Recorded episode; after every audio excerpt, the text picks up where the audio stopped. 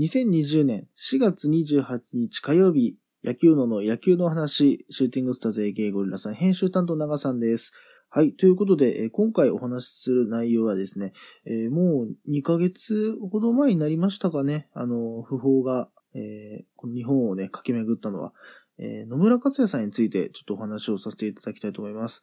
うん、えまず、ノムさんですね。はい、相性は。えまあ、ノムさんについてちょっと語りたいと思います。はい。で、あの、正直言うと、ノムさんが、あの、活躍されてた、まあ、プロ野球で活躍されてたことは、まあ、見たこともないですし、こう、野村野球と言われる、この ID 野球、まあ、ヤクルトの監督時代っていうのは、正直自分もまだ生まれてない年でしたし、正直、ノムさんのことを、こう、リアルタイムで見てたっていうのは、その、まあ、プロ野球の監督をやられてたのは、その楽天での、まあ、ノムさんを、しか正直言って、自分はあまりこう、記憶にないんですけど、自分がこう、野村さん、ね、野村克也さんという方を、こう、知ったというか、こう、よりこう、この人を、こう、深く、こう、なんていうんですかね、この野村克也さんの言葉とか、野村さんのこの野球というスポーツへの取り組み方とか、この理論みたいなものを知るようになったのは高校以降なんですね。で、やっぱ自分の野球のターニングポイントというか、自分の野球というスポーツへのこの考え方が180度変わったのが高校時代なんですね。で、なんで高校時代なのかっていうと、やっぱこのノムさんがかかってくるんですけど、えっ、ー、と、当時自分が、えっ、ー、と、所属してた野球部の、まあ、えっ、ー、と、顧問というか、監督というのか、まあ、自分はもう普通に先生と呼んでたんですけど、あのその、まあ、顧問の方が、その、ノムさんの野球が、まあ、何ですかね、ノムさんの野球を、こう参考に、こう野球部をこう指導されてた方だったので、やっぱり自分の中で、あの、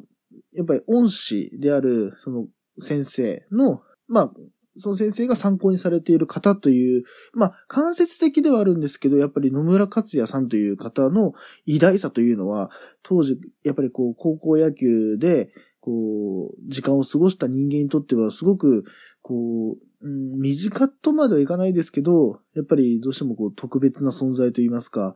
やっぱりこうね、あの、あの野球部の顧問の先生が、あの、恩師が、あの、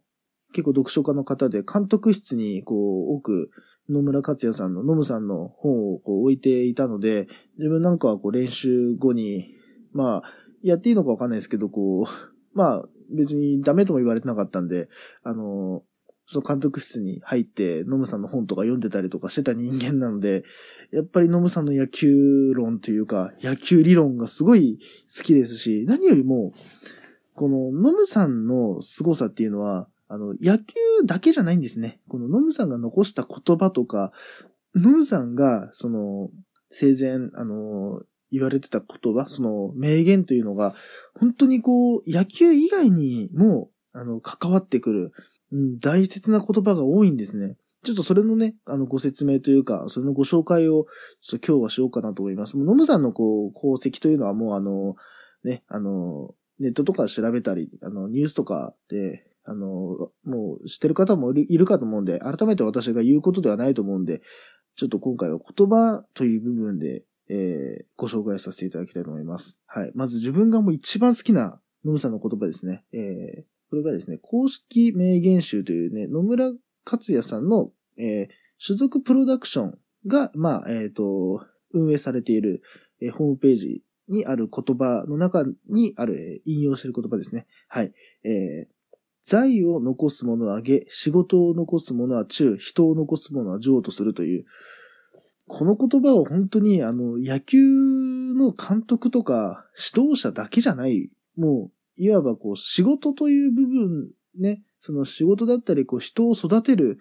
人、まず、な、単純になんていうんですかね、人という生きてる人全般で言えることなのかなと。つまりこのお金を残す人は三流だと。えー、まあ、仕事で成果を残すのは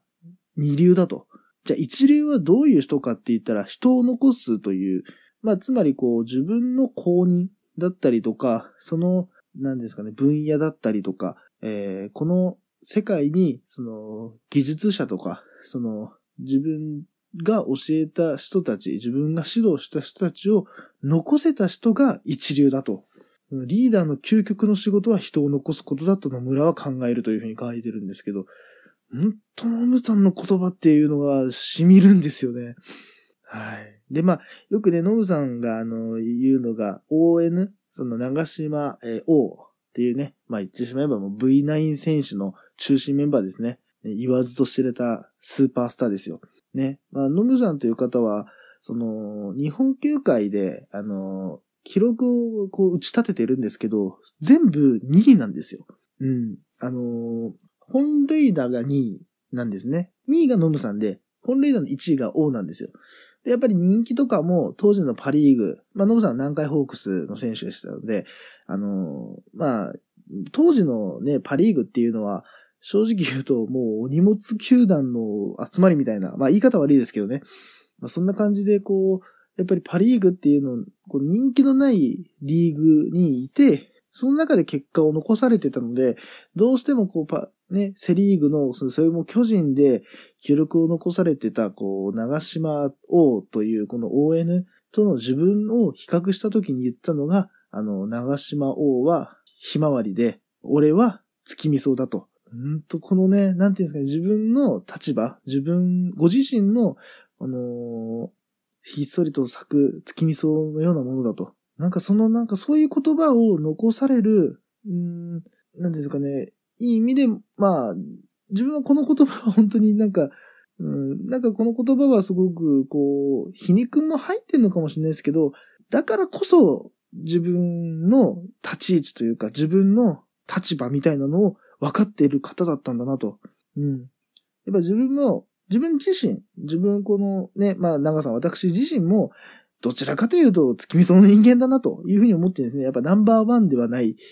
うん、ナンバーワンで、こう、生きてきたわけじゃない。どちらかというと、2、3とか、もっと下で、こう、まあね、団体とかにもいた人間ですけど、自分が主役だと思ったことは正直とあんまりなく、まあ、うん、自分が主役でいてもいいんですよ。うん、そういう風にできる人は。でも、みんながみんなそういう人間じゃない。ってなった時に、その、月見草なら月見草らしい生き方があるのかなと。いうようなことを、ちょっとこのノムさんの言葉で、うん、あの、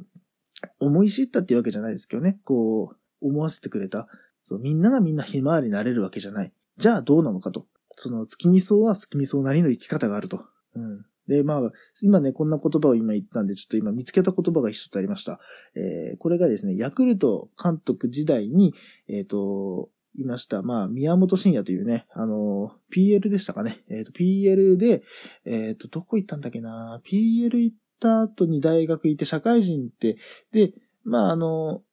正直言うとその宮本っていう選手は、こう、どっちかというと線が細い選手で、まあ、あの、長打を打てる、まあ、長距離ヒッターじゃないと。で、まあ、でも、こう、守備はすごく上手い選手で、で、そんな、あの宮本選手に言った言葉が、脇役の一流を目指せっていう言葉をを言ってたんですね。まあ、よく、これはノムさんの言葉だったのかわかんないんですけど、あのー、お前は一流にはなれなくていいと。ならなくていいと。お前は一流にならなくていいと。超二流になれっていうような言葉をこう言ってたんですね。で、これどういうことかっていうと、野球って、まあ、何回か前にも言ったかもしれないんですけど、こう、役割分担とか、あの、結局、野球っていうスポーツは、こう、みんながみんな、こう、ホームランが打てる選手がいればいいってわけじゃないんですね。その適材適所。その場所にはその選手が必要というか、その、その場所に、そのポジションに合った選手が必要なんですね。だから、みんながみんな、こう、目立つ選手ばっかり集まったチームっていうのは、正直言うとあんまり強くないんですよ。うん、まあ、そういう選手ばっかりが集まったチームって、正直言うと魅力的かもしれないんです。もちろんスター、スター揃いのチームっていうのは。だけどそういうチームって、一概に強いチームかって言われると、そうじゃない。どういうチームが強いかっていうと、各々のポジションで、各々の仕事をきっちりこなす、いわば職人たちが集まったチーム。だから、脇役の一流徹せっていう言葉は、このノムさんから言わせると、この脇役というポジションで一番を目指しなさいと。お前は、その主役にはなれないかもしれないと。主役にはなれないけれども、脇役として名を残せる選手になりなさいと。これって、うん、仕事とかでもそうなのかなと。その、立ち回りとかもそうなのかなと。結局みんながみんな、やっぱもちろん一番になりたい。一番でいたいと思うんです。だけど、一番にならなくても、二番手でも、そのポジションで活躍できることもあるよと。そこで活躍することも絶対に必要だよと。いうことを、本当に、うん、必要。うん、そうですね。だから本当に人として、こう、そのポジションとして、ポジションの人間としてどういう動きができるのかっていうことを、こう、ね、プロとして自覚させてるっていうような言葉なのかなと、うん、いうふうに思いますね。ああちょっと今、いろいろね、このホームページを見ながら、あの、ご紹介したい言葉を今探してるんですけど、この言葉もすごいいいですね。ちょっと、その、紹介されている言葉通り、え、読ませていただきます、え。人間という言葉は人の間と書く。人の間にあってこそ、人のためになってこそ人間と呼べるという。あの、自分のね、あの、結構考え方に近いんですよ、この考え方。あの、あの人という大きい枠の中に人間というのがあると思うんですね。結局、人、人のため、世のため、その自分以外の人たちのために動けてる人たち、その、周りのためになってる人、うん、人の間にあってこそ、人の、その、なんていうんですかね、人のためになっている人のことを人間と呼べると。つつまり、うん自分本位だったり、自己中心的な考え方で動いてる、まあいい、まあいい、そういうことをね、あの、今コロナウイルスでこう、あの、外出自粛をお願いされているこの状態で、いや、俺は関係ないと。俺は別に映らないし、と言って、こう、身勝手な行動を取るような人は、果たして人間なのかなと。ちょっと考えさせられますよね、そういうことを。だからそういう言葉をね、こう残されているのが野村克也さんという人なんですよ。だからこう、ね、テレビとかでこう、結構な、なんかなんていうんですかね、ぼやきのノムさんみたいなイメージがありますけど、ノムさんのね、あの、人柄というのは、すごいこういう部分で会話見れるというか、だからこう多分、プロ野球ね、好きな人で、ノムさんを知ってる方は、あの、まあ、もちろん、ぼやきのノムさんという一面も知ってると思うんですけど、こういう一面も、ノムさんの、あの、こう、なんですかね、ノムさんの凄さなんだよということを知ってると思うんですね。で、あのどこら辺まで話そうかな。あの語るともいいからでも語れるんですけど、うん。やっぱりこう、そうですね。まあじゃあちょっと昔話をしましょうか。あの、自分が、この先ほど言った、あの、まあ、なんていうんですかね、高校時代180度、この野球というスポーツ、野球という文化への考え方が180度ガラリと変わったっていうのは、そのやっぱりこの、恩師と会ったっていうことを、まあ先ほどね、冒頭にも言ったんですけど、その当時まで、その中学までの野球っていうのは、まあ、なんていうんですかね、アナログスタイルの、まあ、野球、その、つまりこう、声を出せとか、こう、腹から声出せとか、あの、なんていうんですかね、こう、体でボール止めろとか、まあ、いわばこう、昭和の野球ですよ。うん。あえ、あえてこう言わせてください。昭和の野球が、あの、まあ、まかり通ってるというか、それがまあ、普通、主流の場所で野球やってました。中学までは。自分もそれに対して別にこう、疑いもなく、こう、やってましたし、こう、頭よりもこう、根性で野球をするんだと。ね、あのー、なんですかね、思いっきしバット振って、思いっきりボール投げて、思いっきり走って、というのが、その、自分の野球だと思ってました。だから、こう、フルスイングをすることも、こう、フルスイングを心がけて、全力投球を心がけるっていうのが野球だというふうに思ってたんですけど、高校時代、その、まあ先ほどね、こう、今回こう、お話をさせていただいているノムさんの、こう、野球論を参考に指導されていた自分の恩師が、俺は体罰とか、その、罰走、罰走って言うんですけど、こう、ななんか試合負けたら、ポール間何十本走れみたいな、いうのよく罰走って言うんですけど、俺ああいうのやらせねえんだと。うん。お前らだってあれやって、お前らあれやって野球上手くなるかと。じゃあお前ら、うん、ポール間例えば、点差かける10、罰走して、お前ら160球投げれんの？お前らホームラン打てんの？打てないよな。その日の野球を、その日の試合の反省をしながら練習した方が上手くなれんじゃねえのか。だから俺別にそんなことさせねえんだよっていうのを言った時に、あ、この人の野球についていったら絶対俺野球好きになれるなと思ったんですね。でやっぱりこう教え方がすごく論理的で、これはこうこうこうだからこうなんだと。必ずこういう理由があるから野球というのは、プレーというのは成立するんだと。だから頭を使えと。野球は頭を使うスポーツなんだと。野球は、こう、理屈で野球をしなさいと。ただ、チャランポランに、チャランポランなプレーをしたらチャランポランな結果しか出てこないんだと。適当なプレーは適当な結果しか生まないんだと。ちゃんと頭を使って、ちゃんと自分で理解した上で動きなさいと。っていうのをこう言われた時に、あ、何だったんだ今までの野球はと。中学までの野球って何だったんだろうっていうのを高校1年の時に体験したんですよ。もう衝撃的だったんですね。それこそ、あのね、あの、地球は丸、あ、地球はそれでも動いてるって言ったらあれ誰だったかな？地球はそれでも動いてるっていう、えっ、ー、と、あれは、ガリレオ・ガリレイだ、そうだ、そうだ、ガリレオ・ガリレイですね。はい。ガリレオ・ガリレイが言ったその、それでも地球は動く、動いてると。回ってるっていう。まあ結局それってどういうことかっていうと、地動説、天動説の考え方だと思うんですけど、そんな感覚なんですよ。今までは、あの、地球を中心に、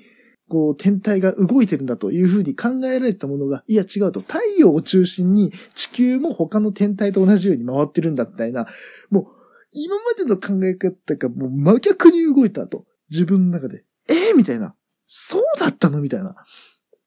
え、野球って頭使わなきゃいけないスポーツだったんだっていうのを16歳の私、長さんはそこで気づいちゃったんですよ。嘘と思ってからの野球がすごい楽しかったんですよ。で、今もこのね、あの、年になるまで、まあ大体もう8年ぐらい経ちますけど、もうそれでずっと野球やのめり込んでるんですよ。野球ってなんでこんな楽しいスポーツなのって。頭使ってやるスポーツってこんな楽しいんだって。あ、野球って頭使って初めて楽しいと思えるスポーツだったんだっていうのをその監督、その恩師と出会わなければ多分思ってませんし、多分こんな野球の野球の話なんていうコンテンツを作るほど野球に対してそこまで夢中になってなかったと思うんですね。本当に、それこそ、ね、一応、あの、ありがたいことにチームのね、環境というか、チーム事情もあったんで、ありがたいことにこう、巡ってきたチャンスだったんですけど、一応、最終的な、あのね、あの、夏の大会、最後のあの、3年の夏の大会、最後の大会は一応4番ファーストを務めさせていただいたんですね。いや、ありがたいことに。でも、そこまでたどり着けたのは、野球というスポーツにのめり込めたからなんですね。で、それを作っていただいたのは恩師のおかげですし、あの、それを、その恩師が参考にされてた、その野球理論、野球の、その理屈は、ノムさんが考えられてた言葉なんですね。本当に、なんですかね、野球というスポーツって、単純明快、ただバットを振ってバットをバットを振ってバットにボールを当てて、ボールを飛ばして、走って、で、ボールを取って投げてっていう風に考えてたんですけど、今までは。でも、そうじゃないなと。なんであそこでバットにボールが当たるのか。じゃあ逆になんでバットにボールは当たらないのか。じゃあバットにボールが当たらなかったらどうやってバットにボールを当てればいいのか。じゃあこうこうこうなんじゃないかみたいな自分の今の現状、問題点を考えながら、あ、じゃあここの部分が悪いんだな、みたいな感じで、どんどんどんどん自分の中で、こう、問題点をブラッシュアップして、あ、じゃあここの部分を良くすればいいのかなっていう風な考え方になれたんですよ。だから、これ、それまでの野球と、これ、その高校以降の野球っていうのは、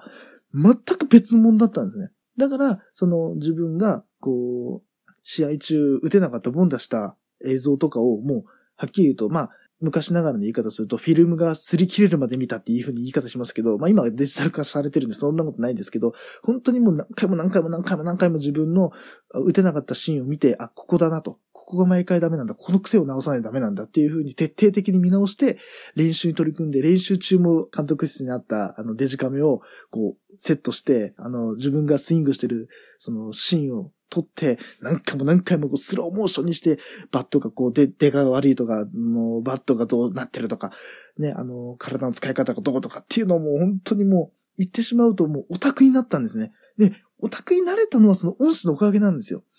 で、やっぱこう、ね、そういう野球というスポーツへのこのめり込み方とかも、こう、高校時代のこの恩師と出会いですし、こう、何ですか、練習への取り組み方っていうのは、この自分の一個上の先輩がいたんですけど、まあ正直その人自分は兄弟子だと思っていたんですけど、その方もそういうふうに自分に厳しく、こう、バッティングというか、自分のこう、プレイスタイルにこう追求してった方だったんで、もうその方がまあ、くしくも自分もサウスポーなんですけど、その方もサウスポーで、で、4番ファーストで、もう、正直言うと、この方の後を自分は追うべき存在なんだっていうふうに勘違いしてたんですけど、まあ、で、勘違いじゃないですけど、そういうふうに思い込んで、こう、最後ね、あの、1年間は兄弟子であるその先輩がいなくなった後、引退された後はもう、とにかく一番自分が練習量が多いんだと、このチームで一番練習量が多いんだって言えるぐらい、言えるぐらいこう努力しようというふうに思えたんですね。で、やっぱりこう、どの世界でも、まあこれちょっとこれでラストにしますけど、どの世界でも思うのが、結局自分のこの問題点だったり、自分のこう、なんていうんですかね、こう、反省、なんていうんですかね。僕はあんまり反省とか後悔って言葉使いたくないんですよ。あの、ただただ落ち込むだけなんで。じゃなくて、こう、今自分が置かれてる立場とか、自分がこう、どうしてこうなのか、どうしたらこうできるのかっていうのを、こう、冷静に頭を使わないといけないのかなと。冷静に、こう自分が、こう、今あるべき立場を冷静に頭で分析した上で、よし、じゃあこうしようっていう風な、こう、心を動かす風にしないと、こう、何でもかんでも熱く、熱く、こう、たぎらせて、ぐわって、よっしゃ行くぞって、こう、ちょっとつもしにダーンって行くだけじゃ、物事っていうのは進まないんだなっていうのを、この野球、ね、高校野球を通じて思ったのかなと。で、ね、まあ先ほどまでは、こう、ノムさんの言葉を、こう、ご紹介しましたけど、最後にちょっと今、こう、自分自身を、こう、なんですかね、動かしている、こう、なんですかね、こう、軸になっている言葉、中軸になっている言葉をちょっと最後ご紹介させていただこうかなというふうに思うんですけども、あの、その監督がこう、ノート提出をこう、させるんですね。本当監督っていうよりも先生なんですよ。だから僕はもう、そのか、その監督のことを先生っていうふうに、今でもこう、口癖のように言うんですけど、その恩師が、あの、こう、まあ、最後、最終的に強制したんですよね。その、お前ら練習に身が入ってないからということで、こう、試合後にこう自分の反省点を書いて、こう、反省点を書いて、改善策を書いて、毎回こう、週末の試合後に提出して、週明けに帰ってくるみたいなことをやってたんですけど、その最後の夏の大会の時に、そのノートを出して帰ってきた時に、その今までは、その監督のハンコしか、は、あの、なかったんです。チェックしましたっていうハンコしかなかったんですけど、監督が最後のその夏の大会前にノート提出して帰ってきた時に書かれた言葉が、えっ、と、心は熱く頭は冷静にっていう風な言葉を自分にくれたんですね。その一文だけだったんですけど、正直言うと、自分はどちらかというと、こう、熱血感というか、こう頭に血が昇りやすくなるタイプなんですね、もともとは。うん、まあ、正直言うと、こう、ね、まあ、あの、相方である一通は、こう、高校時代の自分を知ってるんで、多分そういうやつだっていうのは知ってると思うんですけど、でもこう、監督と、その恩師と出会ってから、物事を、冷静に物事を考えなさいと。うん。あの、熱くなるのはいいんだけど、熱くなって、こう、もう周りが見えなくなるんじゃなくて、一回後ろに下がって、一回後ろ下がって、周りの視野を広げて、どうしたらいいのかなっていうのを一回考えなさいと。そういうふうに、こう、まあ、監督とこうね、恩師とこう、密にこうコミュニケーションを取った方ではなかったんですけど、その、恩師との、やっぱりこう話すときは必ず恩師はもう冷静に、もう何かをこう悟すように、あの、話しかけてくださってたんで、やっぱその最後の言葉、その、心は熱く頭は冷静にっていう、その言葉が、その、高校野球終わった後でも自分の中でこう、何ですかね、残っている言葉というか、結局そのノートちょっとどっか行っちゃって、もう、本当に、うん、あの、申し訳ないんですけど、ちょっとどっか行っちゃって、今、部屋のどっかにあると思うんですけど、でもその言葉だけはすごい残ってるんですね。その、心は熱く頭は冷静にっていう、もう6年以上前、もっと前ですよね。7年ぐらい前になる言葉なのに、今でも残ってる一文なんですよ。自分にとっては。だからやっぱりこう、自分にとってこう高校野球、高校での野球での出来事っていうのは、一生忘れないんだなというふうに思いますね。はい。すいません。ちょっと最後は自分の話になっちゃいましたけど。はい。という感じで、以上ね、野村克也さん、ね、野村さんの話から、えー、自分の恩師の話、そして最後自分の、まあ、野球から、えー、人生論みたいな話をちょっと今回は、えー、長々とさせていただきました。はい。という感じで、えー、今回はこの辺にさせていただきます。えー、本当にね、野村克也さんの、えー、死去、こうすぐ、あのこの放送というか、この収録を撮りたかったんですけど、ちょっといろいろありまして、結局、あのまあ、あの、2ヶ月経った今、えー、ちょっと、あの言葉を整理しながら、えー、今回収録させていただきました。江ノ村和也さんのご冥福をお祈りして、えー、今回の収録とさせていただきます。えー、以上でございます。ありがとうございました。